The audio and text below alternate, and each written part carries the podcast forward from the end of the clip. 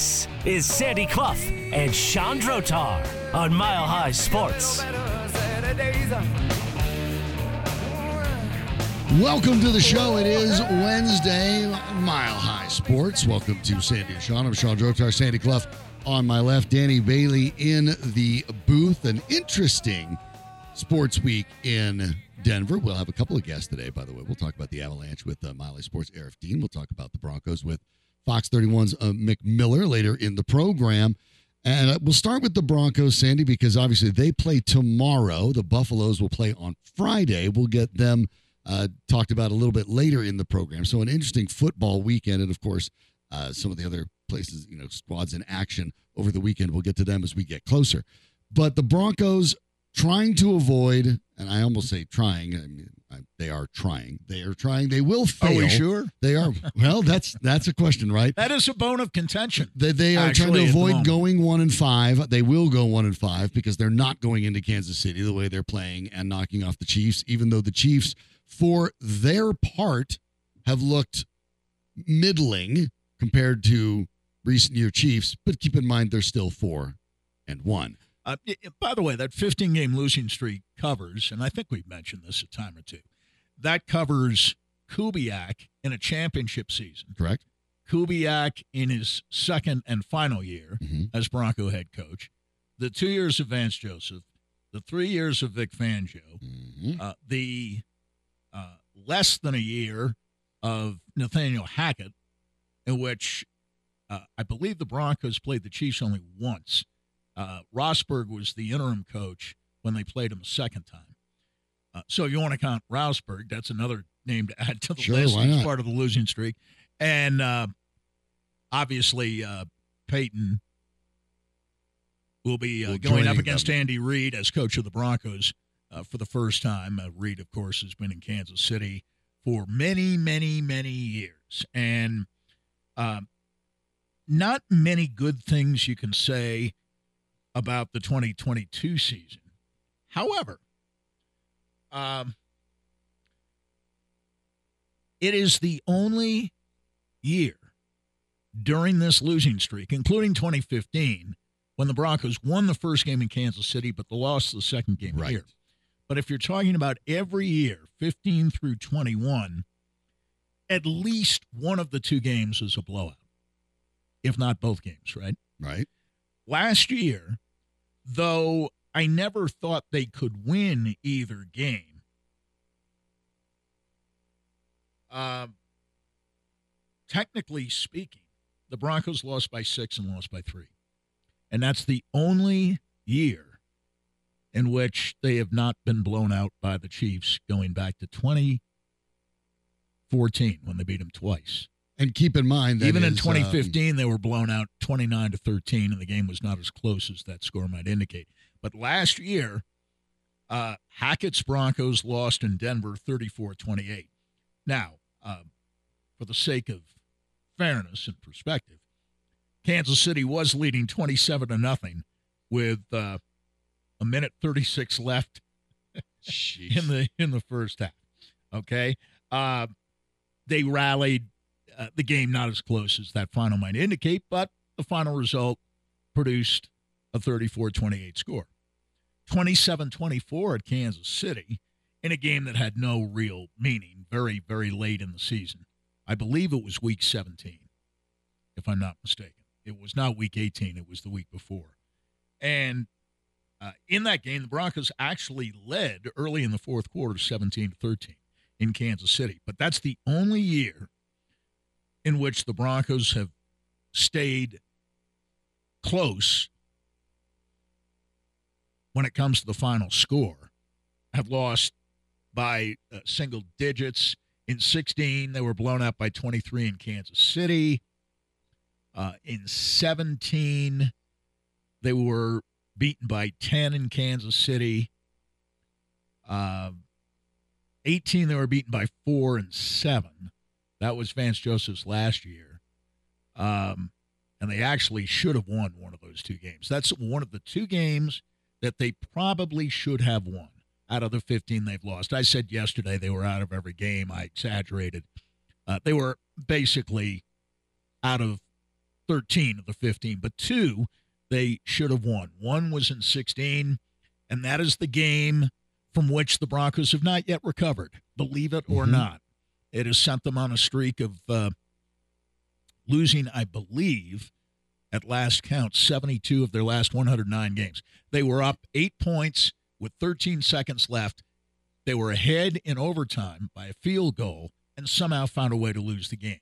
And everything since has been onward and upward for the Chiefs and down into the sewer for the Broncos. The other game was a game here on a Monday night in 2018 when the Broncos are leading 23 to 13 with six minutes 28 seconds left in the game.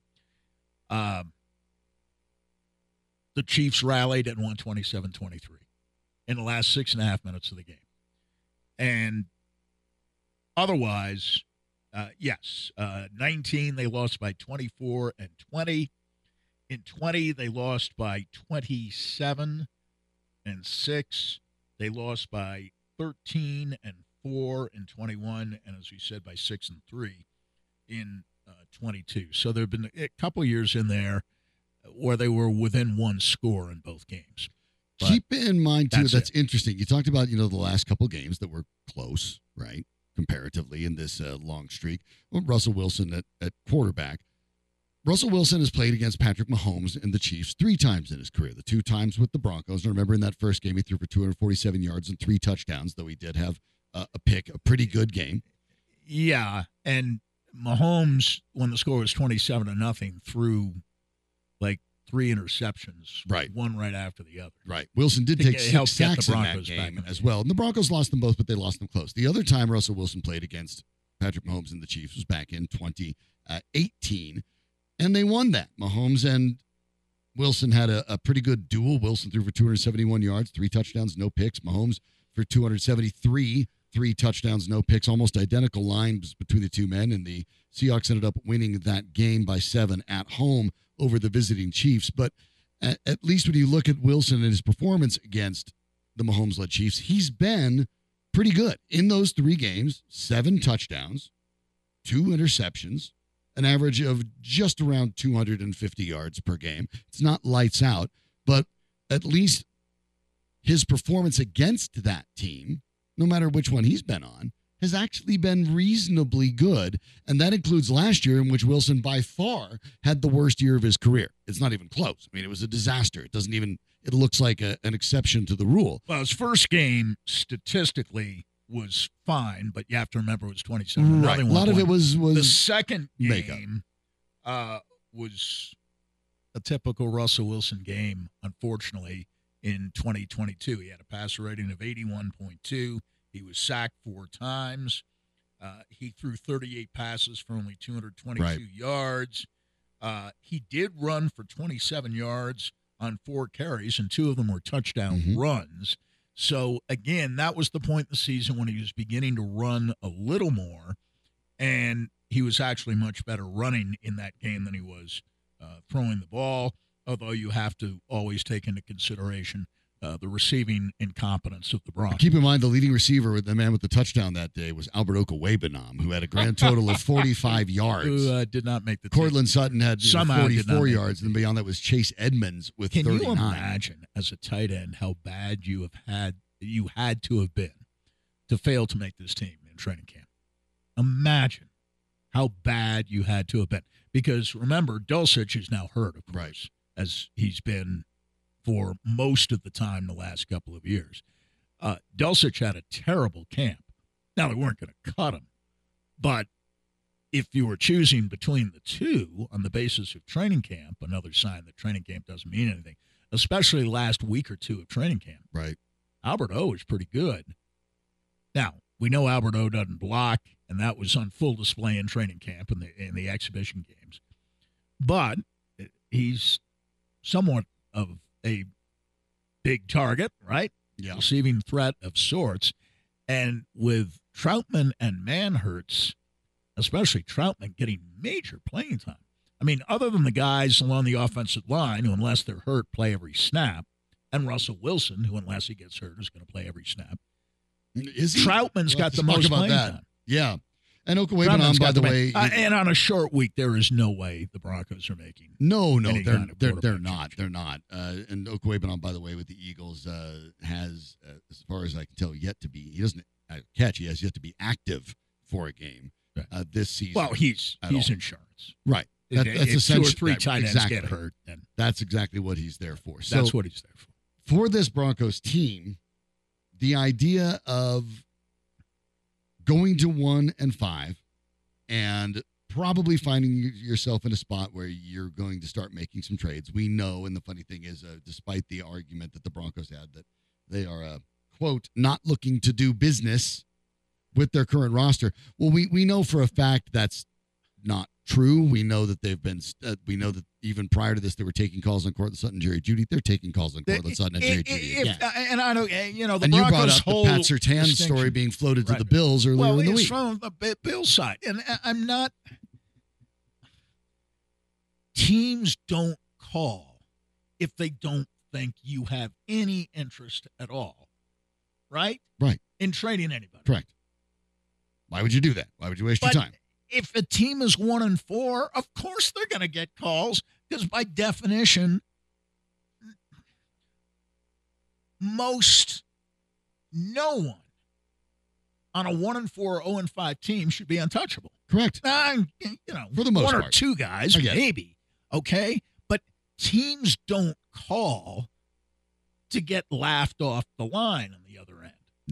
No, No, they don't No, they waste don't. their time doing that. So if they are calling, it it probably means in many cases, if not all cases, that they've called before. Right. Maybe about the same guy or guys. Right. Or at the very least, you know, to start the conversation to, to get the, And in the off season, return you're to it. zero and zero. hmm Now, in the Broncos case, you're one and four. yeah, if the Broncos were t- dead in the that's water. the trick. people have gone from saying going into the Chicago game that Chicago and the Broncos were the worst two teams.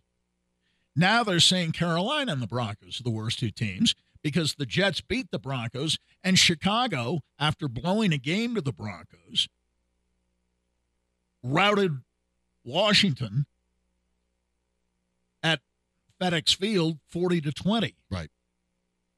Last Thursday night. So the Broncos have been in the conversation for weeks And that's- now that's as one of the two worst teams in the league, Because if not the worst. You're right. When you talk about uh, uh, uh, if you were looking prior to the draft to trade Courtland Sutton or Jerry Jeudy, or at least amenable to the notion if a deal came along that you'd like.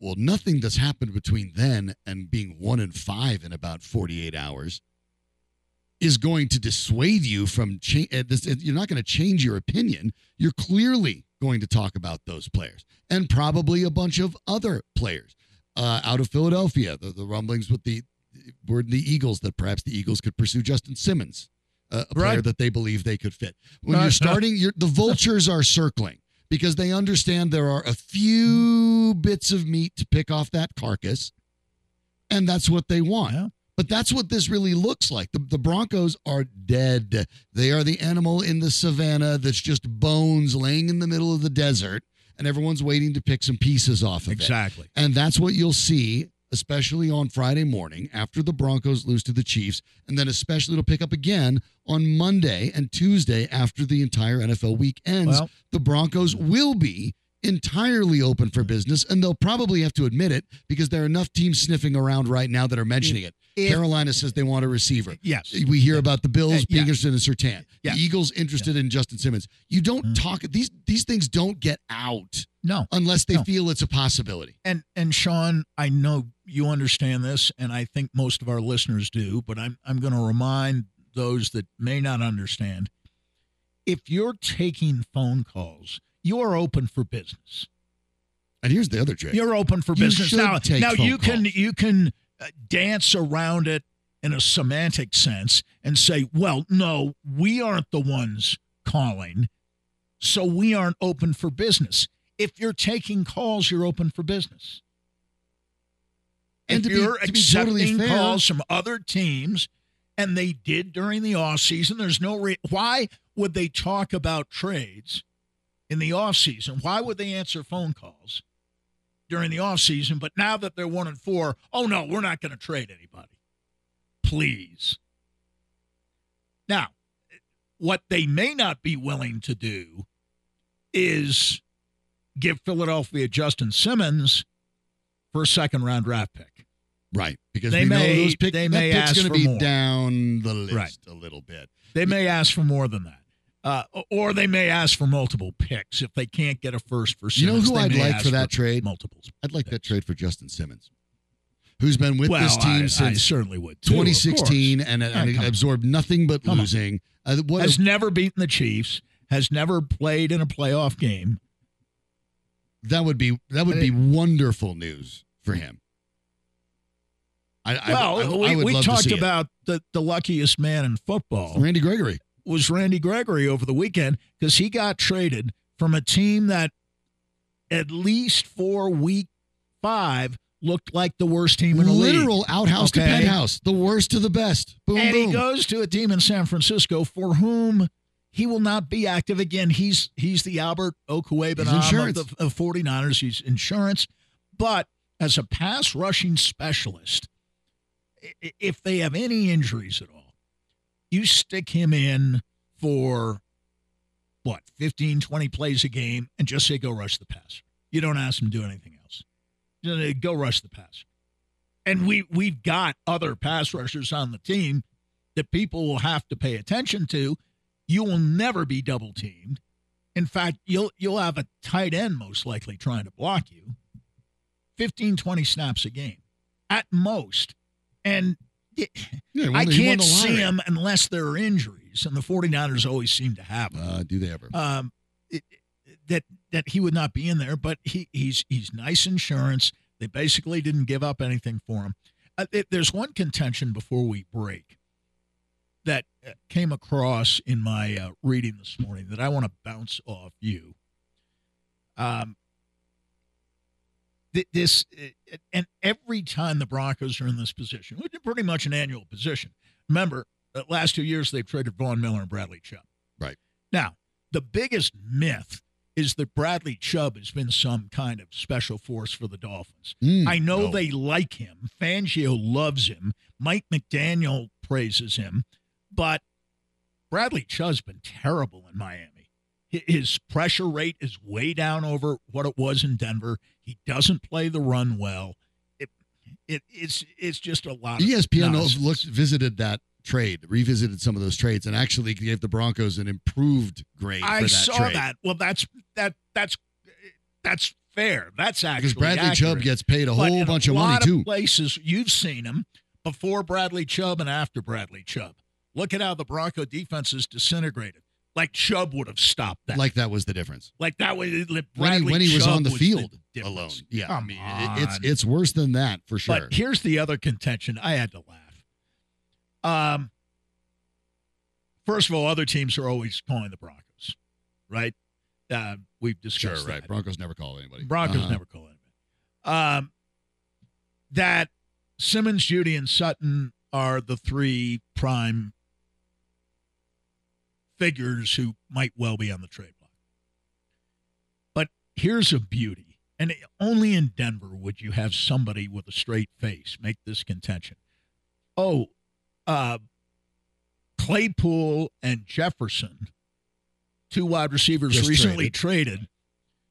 Uh, they didn't bring back much, but Sutton and Jeudy are much better players than Claypool and Jefferson. And gee, you know, with Sutton and Jeudy, we're only going on five games. That's much of a well, no, we're not going on five games. We're going on years, Mhm. large sample sizes. And the biggest whopper of all was Sean Payton saying this week, until you asked me, I didn't even know the trade deadline was three weeks away. Really? Then you're incompetent. Yeah, that seems like Then you're incompetent. Dereliction of you're in charge of the organization.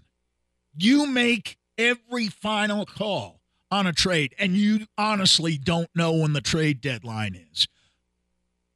My daughter, who doesn't follow the NFL, she probably pretty easy knows to find. It's on that Halloween. the trade deadline every year is on Halloween Yeah, or it- very close this year to it's it. right on it. I mean, every year. Not hard.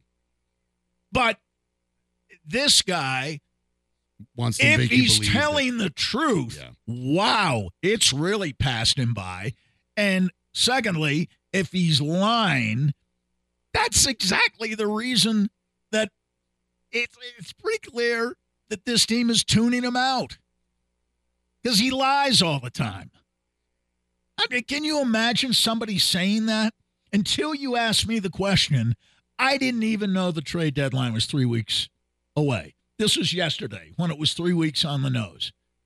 And somebody said in the question, you know, the trade deadline is three weeks away. What do you think about? And his response was, until you mentioned it, I had no idea. Mm-hmm. It, it's it's Talk about your whoppers. yeah, going, you know, it's easy to just have that float out and go unchallenged. Well, it's your program too. I Want to know what you think? 303 831 1340. Call or text. But uh, we'll turn our attention to the ice because um good local teams play tonight, specifically the Colorado Avalanche. To have their debut in LA against the Kings, Mile High Sports lead Avalanche writer Aarif Deen will join us to break it all down next.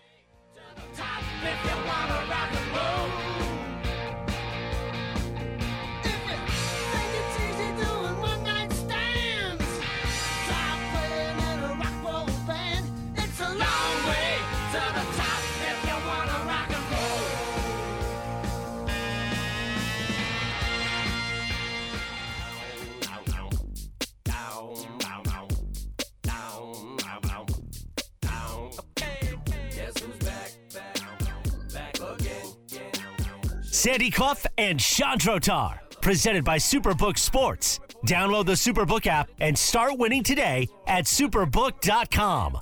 Here's Sean and Sandy. The Colorado Avalanche get their season underway tonight in Los Angeles. They will take on the Kings, the reformed Avs, in a very interesting offseason, knowing that Gabe Landeskog would not be there, change the way they approach their salaries. Joining us to break it down is the host of the Hockey Mountain High podcast and our lead writer for the Avs at milehighsports.com, Aarif Deen. You can follow him on social at Run Right Arif. That's A A R I F. Aarif, thanks for joining us. It is the season. We're ready to get this going. What are your feelings first and foremost on what the Avs did in the offseason to shore up the roster deficiencies that cost them their playoff performances against the Kraken at the end of last season? Yeah, I'm I'm really pumped for the season to get going. I think the team is too. And uh, to answer your question, I think to, to to simply put it, the next 82 games are going to be an opportunity for them to build chemistry, get things right, and and be ready for the playoffs. What I saw this offseason is an Avalanche team that added guys that can win in the playoffs, guys that have that type of game. Uh, obviously, Tatar's got a little bit of an issue. We've talked about that, but guys like Ross Colton, who have done it before, scored a cup-winning goal. Ryan Johansen, who had that epic run in 2017. If it wasn't for his injury, the Predators arguably could have won the Stanley Cup that year. Uh, so guys like that that are going to be ready to go in the playoffs, it's just a matter of making sure they mesh. They mesh with the six forwards that are in the lineup that are, you know, the the returning Avs and being ready to go for April. So I see a team that's going to spend 82 games making sure that they are playoff ready. I was uh, digging around today at the number of teams last year that had 100 points and lost in the first round of the playoffs. And there were five of the 12. Now, some of those teams lost to other teams that also had 100 points. And I was reminded, and I'm sure you knew this, but I had forgotten. The Avalanche were one of those teams. Seattle had 100 points last year. This idea that the Avalanche got beaten by a team that was 20, 25 points behind them in the standings during the season and was a should have been a pushover is nonsense. Uh, The Avalanche had nine more points than Seattle did during the course of the season. That's that's basically four and a half games. that's that's Yeah. not a big difference. I mean, the It's Arizona. Cardinal, uh, the Arizona Cardinals, the Arizona Diamondbacks are killing the Dodgers in the first two games of a best of five series in Los Angeles, where you're not supposed to be able to score runs, and Arizona's killed the Dodgers in both games, and nobody's blinking.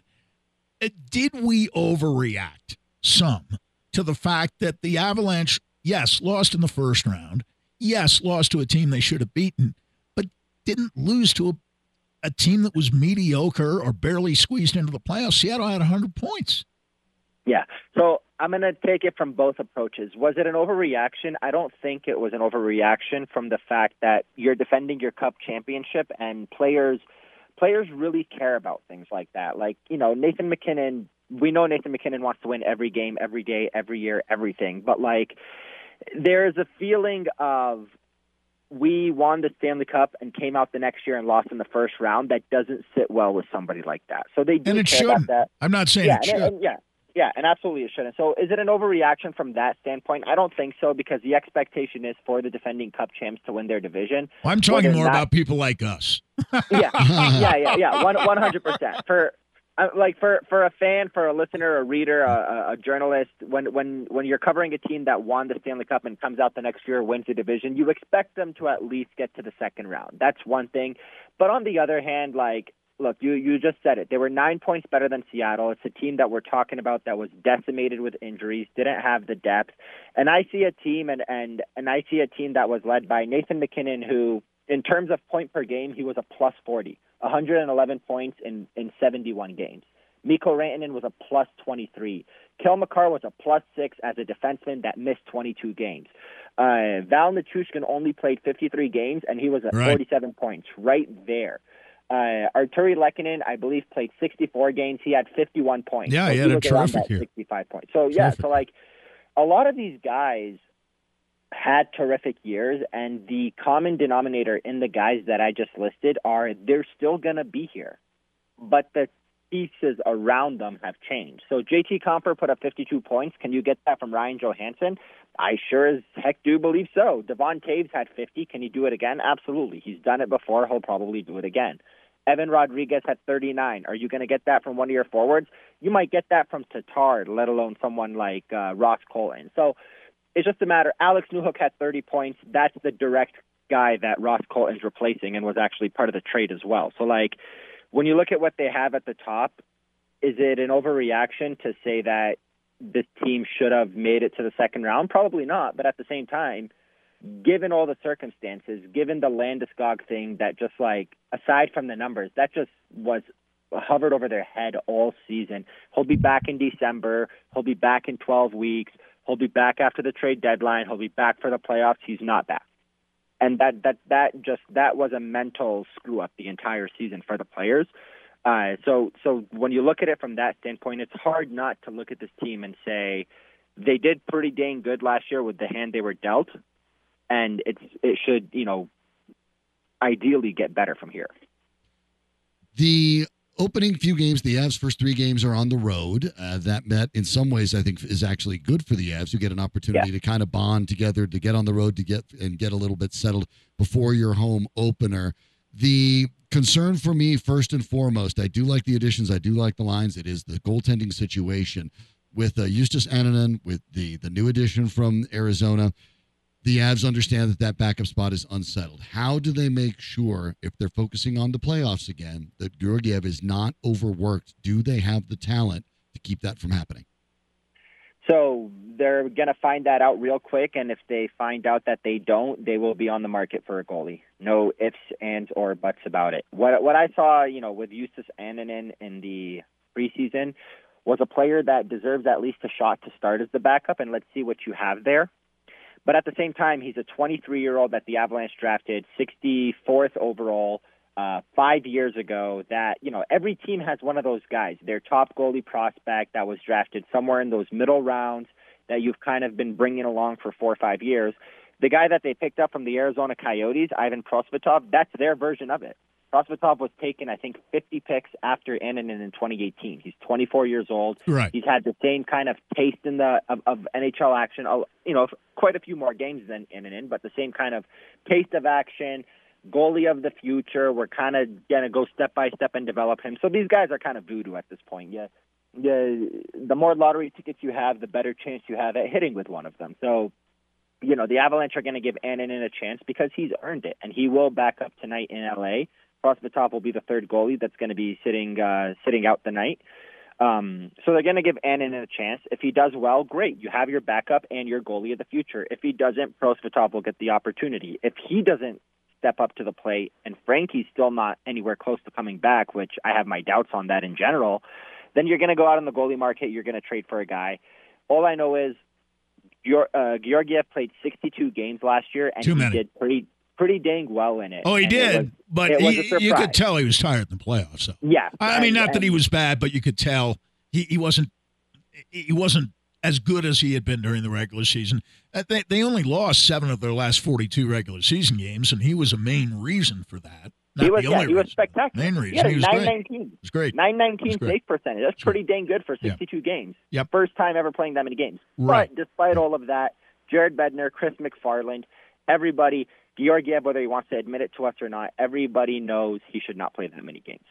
I, I, I want to ask you. uh, I'm I'm looking at the lineup tonight, the way it's Yeah. been laid out, and um, boy, uh, if they can keep these guys at all healthy, and they can't be as snake bit as they were last year by injury, it, it- up and down the line, it it looks like a pretty solid lineup. And I, I I mentioned this earlier in the off season, and I don't know if we were talking to you or not, but it's remarkable to me how many guys between 27 and 29, generally considered prime years, they've got. Um, MacKinnon 28, Drouin 28, uh, Lehkonen 28, uh, Nichushkin 28, Wood 28, Colton 27, uh, O'Connor 27, Olofsson 27, uh, Toews 29. You know, it, it, and and the defense obviously Makar's 24, soon to turn 25, very soon. Uh, but uh, all these guys in their prime on each of the four lines, you've got at least one guy. Uh, I'm looking here. I I guess you have two, if not all three. You have at least two guys in every one of the four lines who's between 27 and 29. You know what the funny? It definitely wasn't with me, but this is something I've been tracking for years because I was listening to you list those names, and I kind of gave a, a little chuckle after the first five because you said MacKinnon, Drouin, Lehkonen, Nichushkin, and Miles Wood. You want to know what the similarities of every single one of those guys is? They were all taken in the same draft in 2013. Right. Right. J- JT Compher was also in that draft. Yeah. Andre Burakovsky was also Right. in that draft. I've talked to I've talked to Bednar about this. I've asked Chris MacFarland about it. Is there something about that 2013 draft that you guys like? They always answer it with a very, you know, standard. Not really. It's just the players we like, but they always chuckle and laugh about it because it's exactly what you That was a hell of a draft. Yeah. Yeah, it was. First of all, it was a hell of a draft. Second of all, you're looking for a team that is ready to win now and adding guys like you said that are in the prime of their prime. And that's what they keep doing. That's what they just added with Miles Wood, Jonathan Drouin. And Like people are looking at Jonathan Drouin and being like, "Oh, I wonder how many years you can give him if he has a good season and turns it around. If the Avalanche can afford to re-sign him." It's like, well, the guy that was taken two spots ahead of him's got seven more years after this. Val Nichushkin's got six more years after this. Those are both top ten picks, along with Drouin and also a top Right. ten pick in the same draft. So these are all guys from that draft, which says to me, like you said, that this is a team ready to win now. So they didn't go out and trade for they didn't go out and trade for what they did when they acquired a 19 year old Sam Girard and waited for him to develop and kind Right. of brought him along. They went out and got guys that are ready to do this thing right freaking now that were all born around 1995 and 1996. Like you said, Logan O'Connor, Fredrik Olofsson, Mikko Rantanen. Those are all 96 birthdays to go along with the 95s. Ross Colton's another 96. So these are guys in the prime of their prime. And then in goal, Georgiev, also in 1996. Exactly right. 27. Uh, we're talking with Aarif Deen, and last one before you hear we talk a little bit about Jonathan Drouin, and obviously that that to my mind he is sort of the wild card. And uh, again, like you talked about with the goaltending, I think finding out about this early helps because if it turns out, look, the reclamation project isn't going to fly, you have an opportunity then to try to adjust midseason with a trade. But how important is it that it works? I mean, he's going to be starting on the top line alongside Nathan MacKinnon on that left side. Uh, there's not a lot of time for this pairing to ramp up. He's got to jump into that top line and produce from the get go. Yeah. So the way the way that I look at it, this is a player that in his four seasons with Montreal always averaged at least a half a point per game. So he wasn't by any means a total bust. I mean, he is when you look at the fact of what the expectation was, but we talked about I was last on this show when the Avalanche signed Tomas Tatar, and I think of him as that security blanket. He was a top six player in New Jersey. Uh, he's uh, going to be a you know a possible top six player if someone like Drouin needs to go down to the third line. The other guy you and I talked about last was Ross Colton. If you need to Mhm. bring him up, you can. Sure. Sure. So ultimately, the way I see it is, is it important for it to click? It would help, but is it the absolutely end all be all? No. If, if he ends up giving you 30, 35 points, making $800,000 against the salary cap, you take that any day of the week. The fact of the matter is, the way that I see it, I well, not the fact, but in my opinion, the way that I see it, I think it's going to work. From what I saw in the preseason, from what I'm seeing from Drouin in terms of just where he's at mentally, his mindset, being able to just kind of relax and play hockey and be with his buddy, it's hard not to believe the hype of these two guys working together. It's hard not to. When I talked to Drouin privately yesterday before they uh, boarded their flight to LA, he told me that before free agency even began, before he even had conversations with Allan Walsh, his agent, him and Nathan MacKinnon were already talking on the phone about a reunion. oh, sure. They were already thinking Sure. about it. They already wanted it to happen. Nathan went out of his way. We've all heard it to talk to Joe Sakic, to talk to Chris MacFarland, even Jared Bednar to say, bring this guy in. There's something there. It's the same thing Mikko Rantanen was doing with Artturi Lehkonen, his Finnish buddy. Bring this guy here. There's Right. something there. So I'm willing to put this out on the airs, and, I, and, and I'll say it. Jonathan Drouin last year had two goals in 58 games. I'm willing to put it out that by the time the Avalanche are back here on Thursday next week for their home opener, he'll already have three goals this year. That would be a phenomenal start. We'll find out as the season starts in just a couple of hours. 8 p.m. puck drop out in L.A. The Avs get it going in a much anticipated season. You'll want to follow Aarif for all the latest over Mile High Sports. Run right, Aarif, A A R I F is the handle, and check out the Hockey Mountain High podcast while you're there. Looking forward to spending some time this season talking with you about it. Really appreciate all the insights. Enjoy the opener. Thanks, Aarif. Thanks a lot. Thanks for having me on. All right, Aarif Deen joining us, and uh, I I don't know if they'll get to three goals, but I I am at the moment with Aarif. I am bullish on the pairing because I do think, and we talk about this on this program a lot. Your mental state about where you are and your comfort level, and when things have gone sideways, and uh, we'll talk about it. You know, we can talk about the Broncos as well. Will Lutz, when coming to the team, brought up a, a great deal about how that was a challenge for him with an injury how things got sideways for him. When players, I think, can understand that, embrace that, and then find themselves in a good spot, there is an opportunity for rapid growth. And I do believe that Drouin's in that right spot. And before we break, just a quick point. I don't think people in the United States who follow hockey understand exactly what it's like for a young French Canadian prospect to play in Montreal. And and the pressure that is placed on even some of the all-time greats. Um, you know, not comparing the two, but it took Guy Lafleur two or three years in Montreal to ramp up, and then, of course, he was the greatest player in the sport. This you know, pre Gretzky, right? pre Lemieux, Guy Lafleur was far and away the best player in the league. I mean, he scored goals on demand. Well, Uh, uh, but, but it took him two or three years. The pressure is enormous. I will say this Jared Bednar, now the third most senior coach in the NHL, one of the few that's won a Stanley Cup, is not putting Drouin on on the top line as a favor to Nathan MacKinnon. If he doesn't believe it's the right fit, he's not putting him there. And Aarif did a good job explaining they have other options.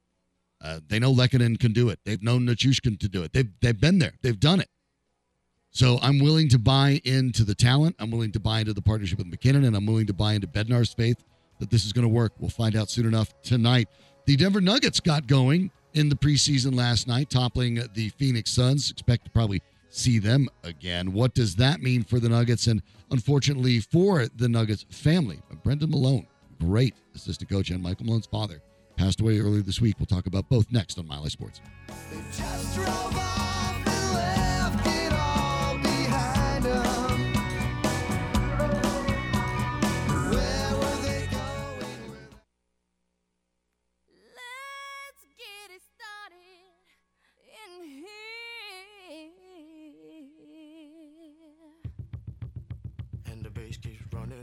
This is Sandy Clough and Sean Drotar on Mile High Sports.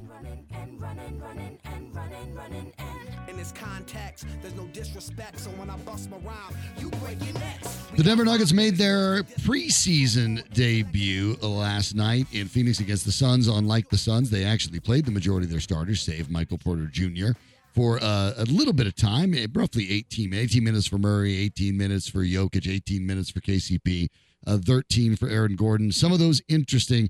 We'll kind of keep an eye on that because Gordon also kind of staggered his minutes as the center with the second unit, something that I think may make some sense. But it was Julian Strawther, the a first round pick, one of the uh, multiples for the Denver Nuggets that kind of made a splash 21 points or 21 minutes with 20, 20 points off the bench, 8 for 12 shooting, including 4 for 7 for 3, 5 boards, 3 assists, uh, plus 8 in those 21 minutes.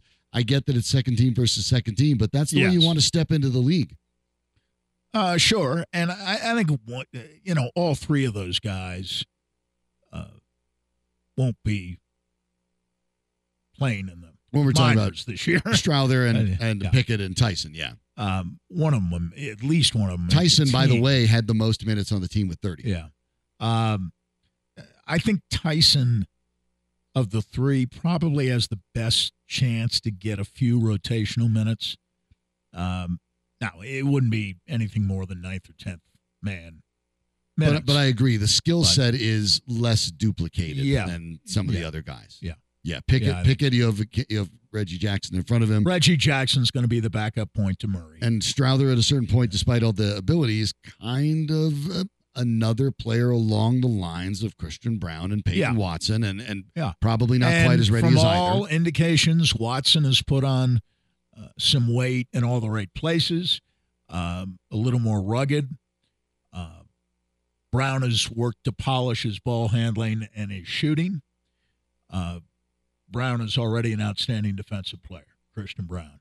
Uh, so, uh, you know, that's that's energy and effort, uh, but it's it's also talent. He's he he looks less than imposing. But you look at he's six six two twenty.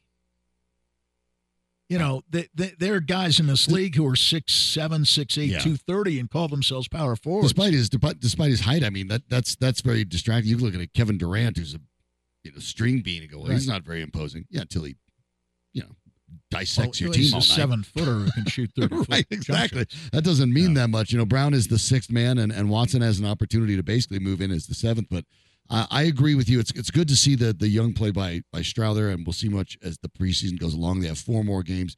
They have a game uh, again on Thursday. You might be watching the Denver Broncos get beaten as opposed to watch the uh, Nuggets play Chicago. But they'll then have Chicago back on Sunday, and then two against the Clippers. I know we're that's it. talk about Brendan Malone, and I want to give full Yes. uh, time to that. But uh, just a quickie note, we'll talk more about this uh, in in the days and, and weeks ahead. Uh, NBA.com every year surveys the 30 general managers, and among many other things, they concluded that this year's MVP will once again be Nikola Jokic. That he is by far the best passer in the league. He is the most intelligent player with the highest basketball IQ. I think Mhm. is the way they uh, phrased the question. Runaway winner, uh, best player in the game, best player in the world. Every general manager in the league knows that. Everyone. It's a nice place. Everyone. Nice place to Virtually be. everyone says he's the best player in the league, will be the MVP.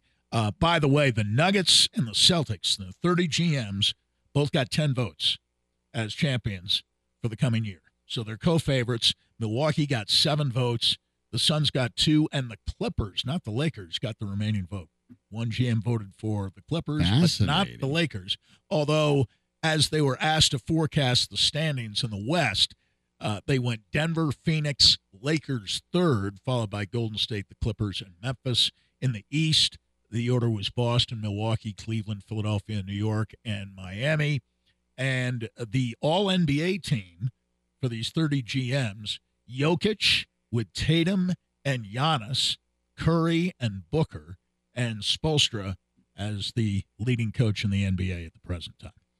As we uh, we mentioned, obviously the the sad news yesterday for the Denver Nuggets and also really for the whole NBA community. Uh, Brendan Malone, Michael Malone's father, but also the architect of those great Bad Boys Pistons defense, Yes. uh, yes. passes away yesterday at the age of, of 88. The Nuggets shared uh, the following. It is a, with tremendous sadness that we share the passing of longtime NBA coach Brendan Malone, who holds a special place amongst this organization and will be a Denver Nugget forever. Coach Malone was a great man who left behind a great legacy in the world of basketball, but he will be remembered even more for the amazing husband, father, son, and grandfather that he was, and the profound impact that he had on the friends, family, and colleagues who were lucky enough to know him. Our thoughts are with the entire Malone family and all of Brendan's loved ones who are feeling this loss today. He coached Michael Malone, of course, did not coach last night. obviously. Uh, Power Memorial Academy, head coach 1967. That's how I broke into coaching. Pretty good place to break in, right? Uh, assistant coach at Fordham, Yale, and Syracuse, head coach at Rhode Island, 27 years in the NBA, best known for being the lead assistant on the Bad Boys Detroit Pistons teams, coached by Chuck Daly, um, coached in New York, Indiana, Cleveland, Orlando. Spent a lot of time around the Van Gundy brothers, both Jeff and Stan, as their assistant, and I think established himself uh, as being without peers, the greatest assistant coach in the The, history of the the man who essentially created the Jordan rules. he did. I mean, that's what that's what He you're did. talking about. And, uh, you know, he was Chuck Daly's defensive coordinator. Now, I always thought those Pistons teams uh, were a little underrated offensively. They were Yeah, better than people thought. I I, mean, agree. you have Thomas and Dumars. Uh, You had Vinny Johnson coming off the had Vinny. Johnson, the Uh, microwave yeah. coming off the bench. You, you got They plenty were- of. They had plenty of. Laimbeer could hit from But- three. I mean, yeah, there was they a, they a played a, lot. slower game. Uh, remember the Pistons um, before Brendan Malone got there and taught him how to play defense. uh, The Pistons were the team that came into Denver one night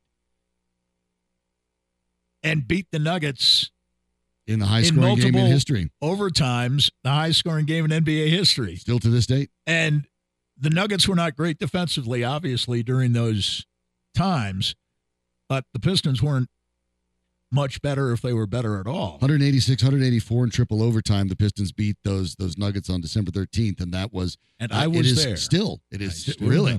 Boy, they, you I must have there. stayed up late in that night. fact, in fact, if uh, you go to YouTube, uh, I'm sitting about three seats down on press row from the Nugget bench, Oh, now I got to and I've this. got a red winter jacket. on. All right, I'm gonna have to find that. I do then. stand out. Okay.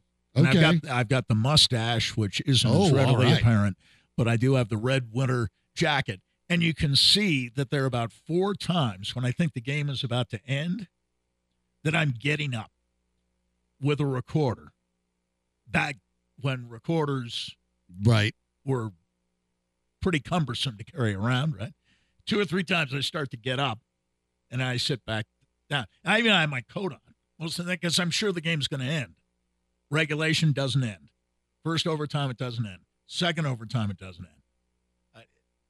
It, it was uh, it was a classic, and there was a snowstorm around that time, and there weren't a hell of a lot of people at the game. Although that's one of those games where you'll hear twenty thousand people Right. claim they were there. Right. I was I was not at that game. Um, I might have been wearing Granimals or something at the time, but uh, now I'm going to go and take a look at the, uh, the see if I can find that on YouTube. The Denver Broncos find themselves in a spot in which they will. Uh, well, it's not about whether they win or lose. It's whether they'll be embarrassed. That's really what the Broncos are at. And what does that mean for the team for the rest of the season? We'll have a chance to break it down with, with Fox 31 and Channel 32, uh, Fox 31 and Channel 2's Mick Miller, who joins us next on Mile High Sports.